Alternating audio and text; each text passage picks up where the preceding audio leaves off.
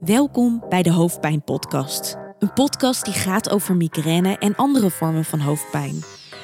In Nederland hebben zo'n 2 miljoen mensen last van migraine. Dit kan een behoorlijke impact op iemands leven hebben. Het Leidse Hoofdpijncentrum is verbonden aan het LUMC en doet, onder leiding van hoogleraar Gisela Terwind, onderzoek naar hoofdpijn en migraine.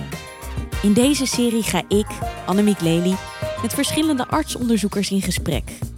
Wat is migraine precies? Welke verschillende vormen zijn er? Hoe kan het behandeld worden? En wat doet de Leidse hoofdpijngroep nou precies? Welkom bij de laatste aflevering van dit seizoen van de Hoofdpijn Podcast. We zijn weer terug bij het begin, want naast mij zitten Gisela Terwind en Thomas van der Hoek. Die hebben jullie in de eerste podcastaflevering ook gehoord.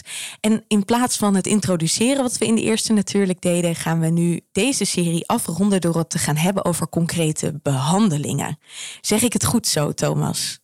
Uh, ja, er zijn een hele hoop uh, aspecten van uh, migraine besproken in de afgelopen afleveringen. En nu willen we inderdaad het gaan hebben over hoe migraine te behandelen. Zowel bestaande behandelingen als nieuwere behandelingen zullen we gaan bespreken. Welke behandelingen zijn er zoal? Je kan het algemeen indelen in medicamenteuze, dus met, met medicijnen en niet-medicamenteuze behandeling. En ik denk dat we allebei de, uh, gaan, gaan bespreken. Om even te beginnen met uh, meest concreet is een medicamenteuze behandeling. Dat is uh, ja, dat we patiënten dus medicijnen voorschrijven of dat patiënten medicijnen gebruiken die ze bij de apotheek of, of de drogist kunnen kopen. En dat splitsen we onder in behandeling die bedoeld is voor de aanval. Dus dat is vooral medicijnen die zich richten op pijn, maar ook bijvoorbeeld op misselijkheid. En we hebben meer de onderhoudsbehandeling, ook wel beter bekend als de profilactische behandeling, wat een ingewikkeld woord is voor behandeling om te voorkomen eigenlijk. En dat zijn medicijnen die patiënten elke dag nemen en een nieuwe medicatie één keer per maand krijgen. En die zijn bedoeld om het aantal migraineaanvallen te verlagen en ook de duur ervan uh, te bekorten van tevoren, toen we net even bij elkaar zeiden, toen zeiden jullie al van je hebt dus preventieve medicatie, die echt inspeelt op hoe kan je het voorkomen. En acute medicatie. Dus veel meer, je voelt al iets. We hebben het bijvoorbeeld over die aurafases gehad. En dat zijn momenten waarop je kan ingrijpen met andere medicatie.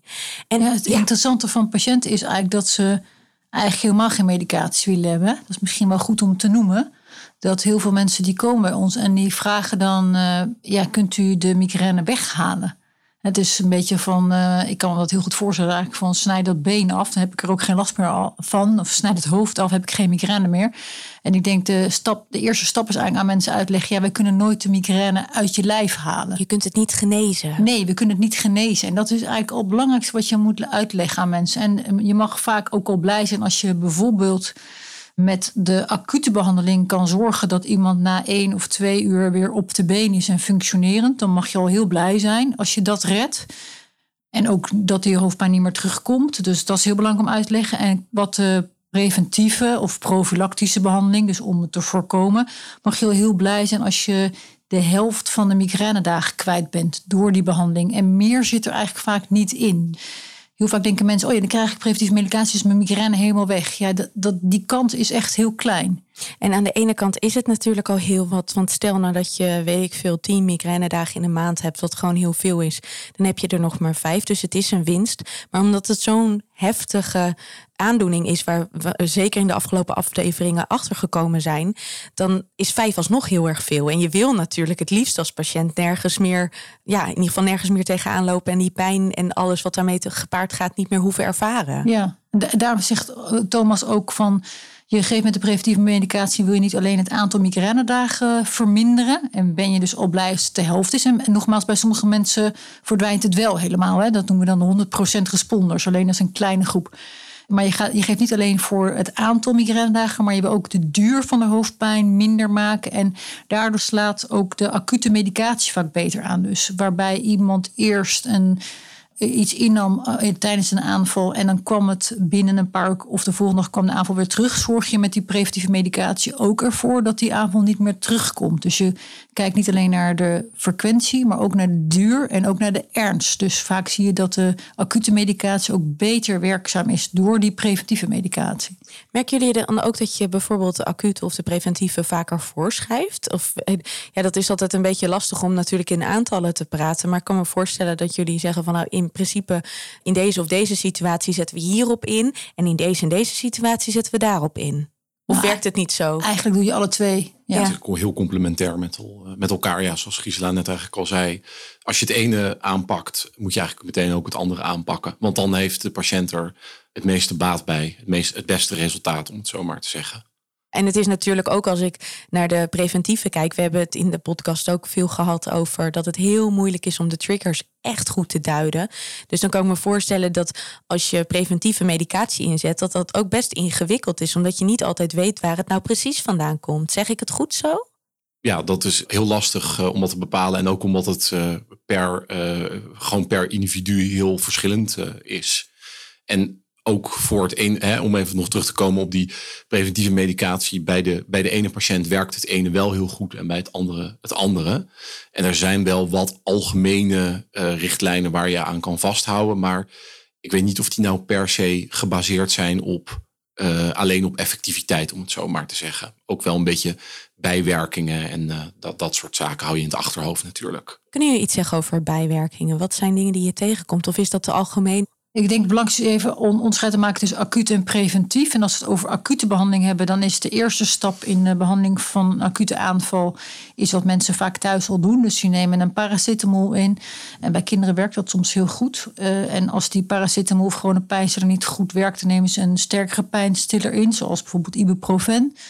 En als dat niet werkt, dan kom je op de migraine-specifieke acute medicatie. En dat zijn de triptanen. Die heb ik, ja. Ja, uh, en die triptanen die zijn uh, ooit ontworpen echt om voor migraine. En die werken dus heel specifiek op de migraineaanval zelf. Met name op de hoofdpijnfase, wat we eerder ook hebben besproken.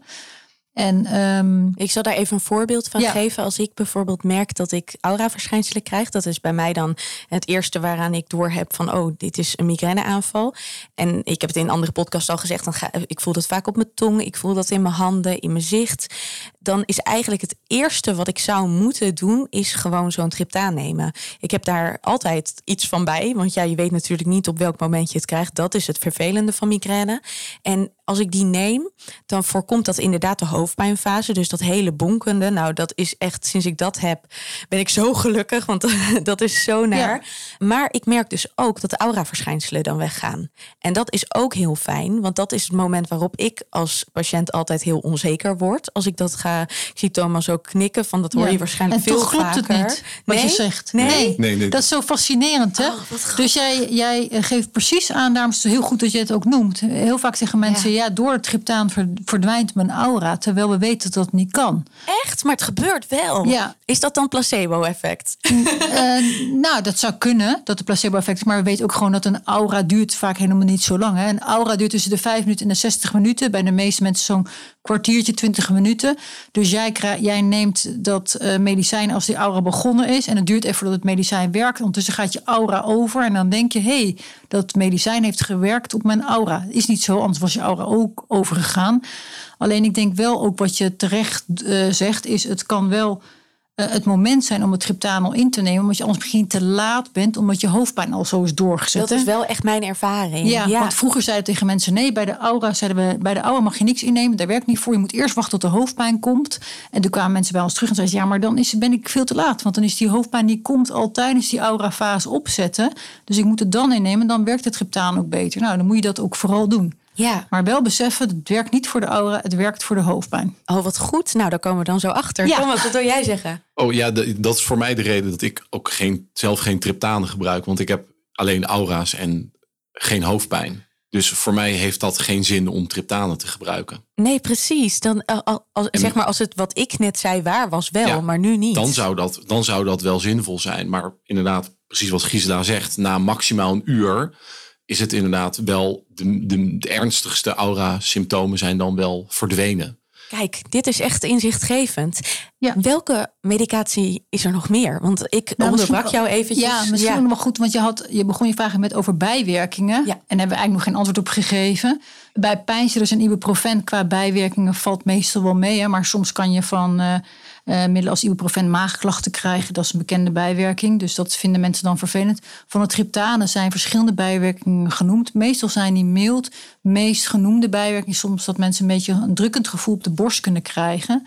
Zeker als je de injectievorm neemt van de triptanen. Je hebt sumatriptan ook in injectievorm. Die werkt sneller. Dat is heel fijn als je bijvoorbeeld eh, s s'nachts of s ochtends vroeg wakker wordt met je aanval. En die aanval is echt al snel doorgezet. En je denkt, ja, als ik nu niet snel genoeg bij ben, dan word ik straks heel erg misselijk, ga ik braken. En dus dan hou je je tabletten niet binnen.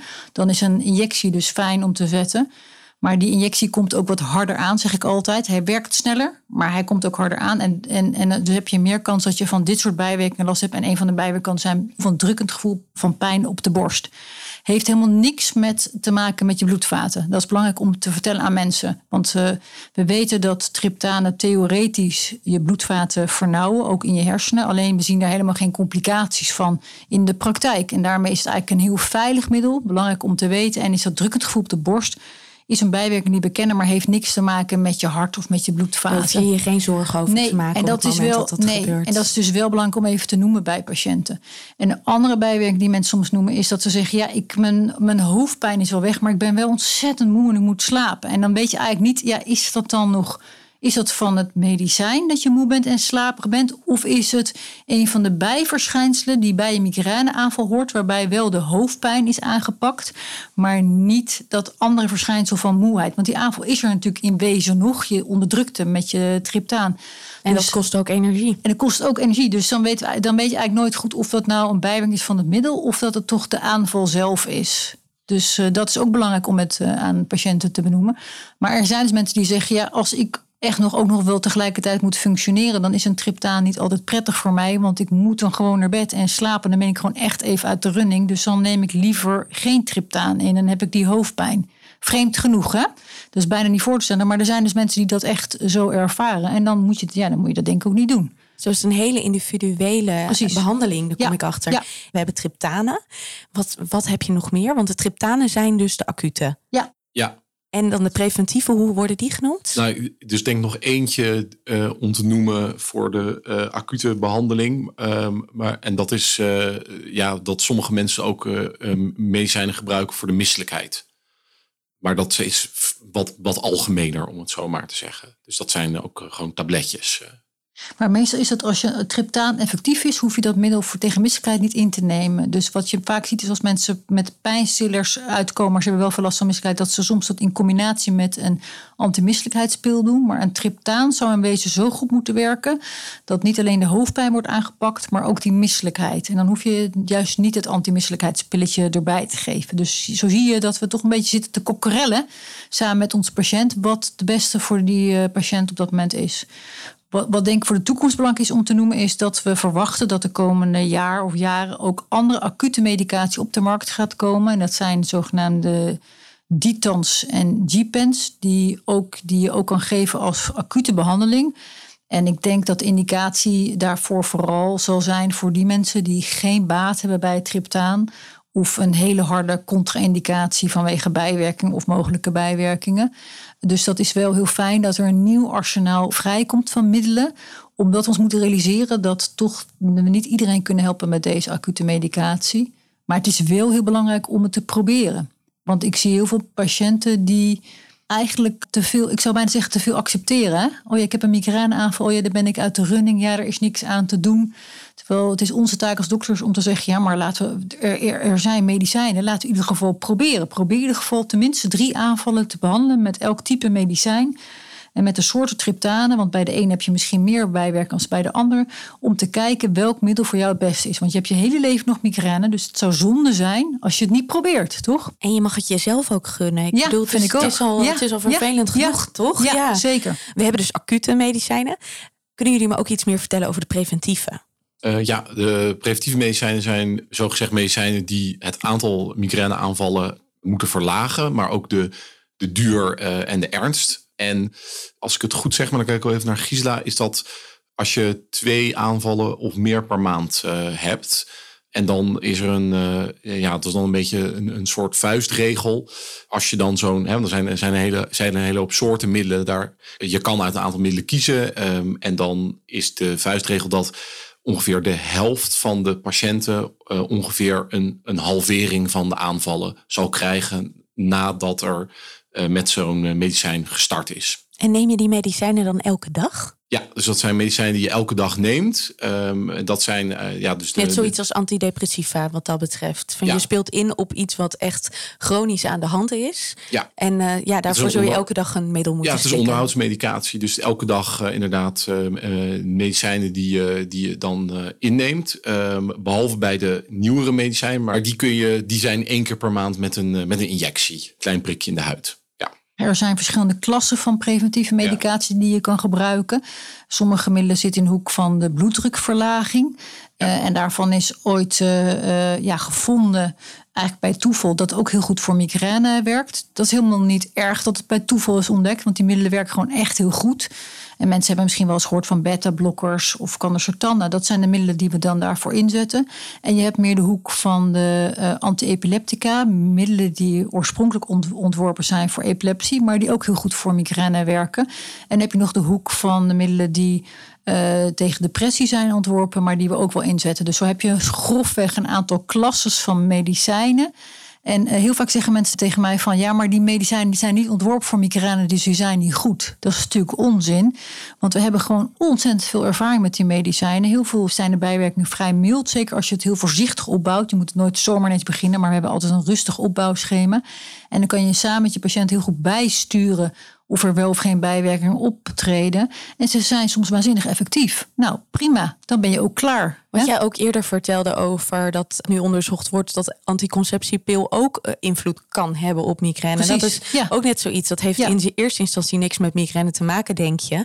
Maar omdat het over hormonen gaat, kan dat toch een bepaalde Ja. invloed hebben. Ja. Blijkt Ja. het dus er alles mee te maken Ja. te hebben. Ja, ja, ja, dus ik, het is, het is helemaal niet erg. En zo werken we ook in de geneeskunde. Dat we middelen die oorspronkelijk voor iets anders zijn bedoeld, die blijken ineens effectief bij een andere aandoening. En dat is helemaal goed. Wat, eh, Uiteindelijk eh, hebben we één lichaam. Ik bedoel, Ja. daar vindt Ja. het allemaal in plaats. Ja. Om het heel simpel te zeggen, precies. toch? Ja. Ja. En soms zeggen mensen dan van, eh, ik vind het vervelend om dagelijks iets in te nemen. Ten opzichte van die nieuwe middelen, bijvoorbeeld één keer in de maand. En dan denk ik tegelijk, ja weet je, je moet ook elke dag twee keer per dag je tanden poetsen. Of je dan een pilletje erbij inneemt. Dat kan natuurlijk nooit een heel belangrijk argument zijn, denk ik. Als het je helpt. Ja, daarom. Dus eh, de dagelijkse inname is in de praktijk helemaal niet zo'n belasting eh, voor mensen natuurlijk. En dan eh, is er nog het andere, denk ik, wat, eh, wat je ziet, is dat eh, mensen nu heel erg zich richten op de nieuwe medicatie als van dat dat dat redmiddel is, omdat dat dan specifiek ontworpen zou zijn voor migraine. Terwijl het aangrijpingspunt waar het op, op richt, CGRP, dat is eigenlijk een eiwit wat in je hele lijf zit. Dus ja, hoe specifiek is dat dan? Niets ten nadele van die nieuwe medicijnen hoor. Want ik denk dat we heel blij mogen zijn dat die er zijn. En die moeten we zeker inzetten bij mensen die geen baat hebben bij de andere middelen. Maar eh, ik denk dat al die middelen in, in, eh, in hun, eigen, hun eigen waarde hebben en op een eigen manier ingezet kunnen worden bij de individuele patiënt in goed overleg met de dokter. Ja. Heel helder wat het kan doen, hoeveel verschillende er zijn en ook op wat voor verschillende momenten er ingespeeld kan worden. Thomas, jij zei aan het begin, er zijn ook nog andere behandelmethoden dan medicatie. Kun je daar iets over vertellen? Ja, ik weet niet of, dat, of je dat echt specifiek een behandelmethode kan noemen. Maar we proberen natuurlijk altijd wel ook mensen wat adviezen mee te geven over nou ja, levensstijl. Dat klinkt wel heel, heel algemeen. Maar ik denk dat door voorlichting en uitleg, eh, bijvoorbeeld over het bestaan van triggers en dat soort zaken, dat we mensen zich ook meer bewuster kunnen maken van dat migraine ook samen kan hangen met bepaalde dingen eh, die je doet in het leven. En dat voor iedereen eh, dat dus ook eh, ja, verschillend kan zijn. En dat bijvoorbeeld stress of slaaptekort of drinken van alcohol of het gebruik van drugs, dat dat allemaal van invloed is op de hersenfunctie. En als jij migraine hebt, dat dat dan dus ook bij kan dragen aan de drempelverlaging voor het ontstaan van zo'n migraineaanval. Ja, dan is dan een van de adviezen natuurlijk om een dagboek bij te houden, maar ook om je daarmee bezig te houden. Om zo meer inzicht te krijgen in hoe je er ja, zelf ook wat invloed op eh, kan uitoefenen. En het is helaas niet gezegd dat er altijd daadwerkelijk invloed uit te oefenen valt. het is meestal ook niet zo dat het één of enkele dingen zijn. Als je die aanpast, dat het dan helemaal verandert. Mijn eigen ervaring is in ieder geval dat juist door wat langer ja, me te richten op eh, bijvoorbeeld eh, ja, genoeg slapen, dat je daardoor in sommige gevallen waarin je eigenlijk wel een migraineaanval zou krijgen, je dan misschien geen migraineaanval krijgt. Ja, en het is goed dat je dat zegt ook over dagboek bijhouden. jullie e-diaries zijn echt andere dan dat je zelf iets bijhoudt. Dus als je daar meer over wil weten, neem ook vooral contact uh, met de hoofdpijngroep van het RUMC op. Daarin wil ik een bruggetje maken naar het einde van dit seizoen. Want ik voor van alles terugkomen wat we de afgelopen afleveringen besproken hebben. Stel nou hè, mensen hebben nog nooit, zijn nog nooit naar een dokter geweest, vermoeden dat ze migraine hebben. Of zijn wel eens naar een dokter geweest, maar hebben daar niet zo heel veel aan gehad, om wat voor reden dan ook. Wat zouden jullie ze aanraden? Wat moet je nou doen op het moment dat jij constateert: hé, hey, maar dit is toch wel meer dan alleen een beetje hoofdpijn? Nou, ik denk dat de zelfredzaamheid van patiënten enorm is. Want wij kunnen wel roepen, ja, je moet naar je huisarts gaan. Maar ik, die huisarts hebben het ook al heel druk. Dus ik denk dat je naar de huisarts moet gaan met een specifieke vraag. Ik zou zeggen, informeer jezelf eens goed. Kijk eens op, op websites. Je kan bijvoorbeeld op onze hoofdpijnonderzoekwebsite kijken. Daar staan veel gestelde vragen over migraine. Misschien heb je daar al wat aan en uh, kan je het beter voor jezelf benoemen waar je last van hebt. En dan ga je ook met een betere vraag naar de arts. Uh, want dan weet je beter wat de, wat de verwachtingen is uh, voor jezelf en voor die dokter, wat, wat je, waar je behoefte aan hebt. Dus ik denk dat dat enorm belangrijk is. De self-empowerment, zegt dan in het Engels. Hè? Bij, ik weet niet, de zelfredzaamheid van jezelf als migrainepatiënt is enorm belangrijk. Om te weten waar je behoefte aan hebt. Um, en daarin ook misschien het zelfonderzoek toch ook, en, hoor ja, ik je zeggen. Ja, ja. en uh, um, ik denk dat je moet realiseren... als je migraine aan wil pakken als patiënt... dan moet je dat samen doen met de dokter. Je kan niet je probleem neerleggen en, zeggen, en verwachten... dat die dokter je probleem helemaal op gaat lossen. Dat gaat nooit gebeuren. Het is nu uh, nog niet te genezen. Je weet nooit wat er in de toekomst gebeurt... maar nee. nu in ieder geval nog nee, niet. En je dat moet, is helder. Nee, ja. en je moet samen kijken van... is mijn acute aanvalsbehandeling voldoende...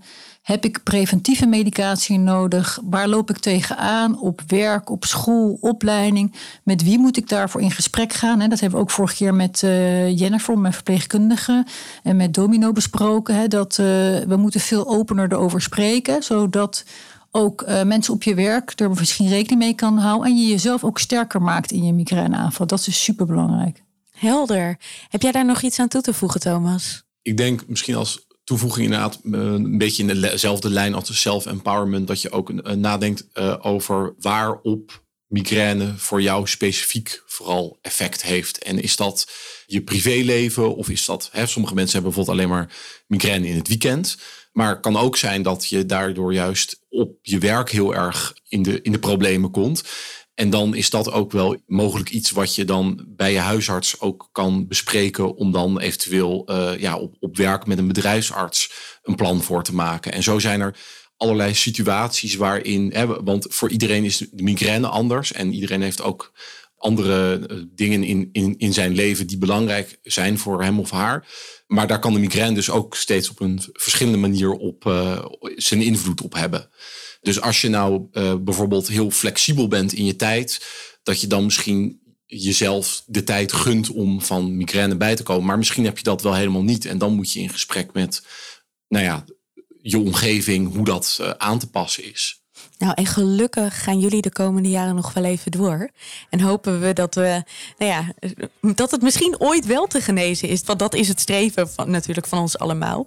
Ik wil jullie ontzettend bedanken dat ik uh, deze podcast met jullie mag maken. En ik hoop dat jij als luisteraar enorm veel geleerd hebt. En in ieder geval een tipje van de sluier gekregen van wat de wereld van migraine is. En hopelijk tot een tweede seizoen. Ja, dankjewel. Ja, bedankt. Deze podcast werd gemaakt in opdracht van het Leidse Hoofdpijncentrum, verbonden aan het LUMC. De presentatie en inhoudelijke montage is in handen van Annemiek Lely.